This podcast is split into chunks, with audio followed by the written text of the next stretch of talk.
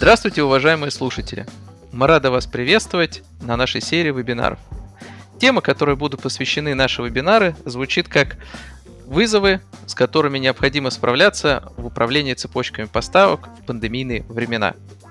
Мы будем обсуждать различные кейсы ритейлеров, э, как и что они делают, чтобы справиться с этим, как они обеспечивают продажи на данный момент, даже непростые времена. Как вообще справляться с ситуацией, когда у вас э, недостаточно товарного запаса, чтобы обеспечить продажи, но при этом вы все равно сохраняете приемлемый или даже увеличиваете свой уровень продаж.